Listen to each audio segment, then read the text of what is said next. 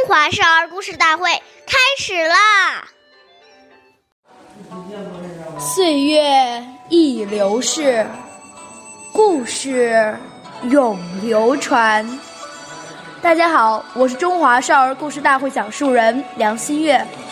我今天给大家讲的故事是《蔡勇守孝》第十四集。蔡勇小的时候十分孝顺母亲。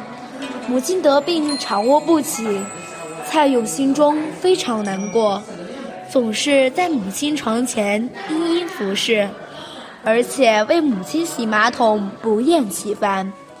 看到母亲将不久于人世，蔡勇无心学习了，连衣服也不换洗，整天坐在母亲床前，直到他永远闭上了眼睛。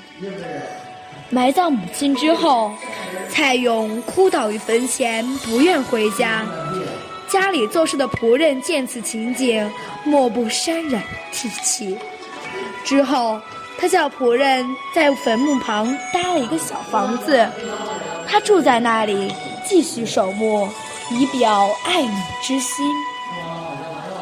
下面有请故事大会导师王老师为我们解析这段小故事，掌声。有请。好，听众朋友，大家好，我是王老师。下面我们把这个故事给大家进行一个解读。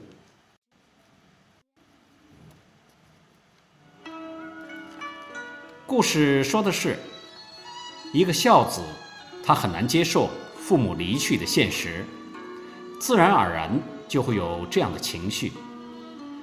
当想到父母一把屎一把尿，用尽心力，累到耳聋眼花，牙也掉了，腿疼腰弯，行动不便，一生辛苦的把我们培育成人；想到父母待我们之慈恩之心，而自己尚未报父母之感恩于万一；想到以往跟父母在一起的种种情形，眼泪。